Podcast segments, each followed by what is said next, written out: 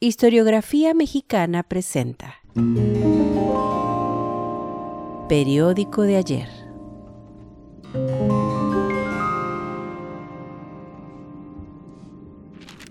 Periódico El Padre Cobos, 13 de agosto de 1871.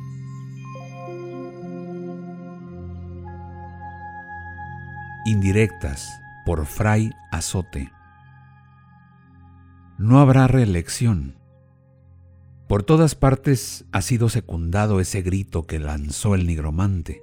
Desde Veracruz hasta el Pacífico se repite como en los ecos de las bóvedas esas tres palabras. No habrá reelección. Bien, ¿y si la hay? ¿Y si los fabricantes de votos son tan hábiles que logran meter en el Congreso una mayoría absoluta en favor de don Perpetuo Garrapata? ¿Y si las credenciales condimentadas por los genízaros nos encajan cien o más diputados de los concebidos en el vientre reeleccionista? ¿Y si alguno de nuestros diputados nos voltea culatas?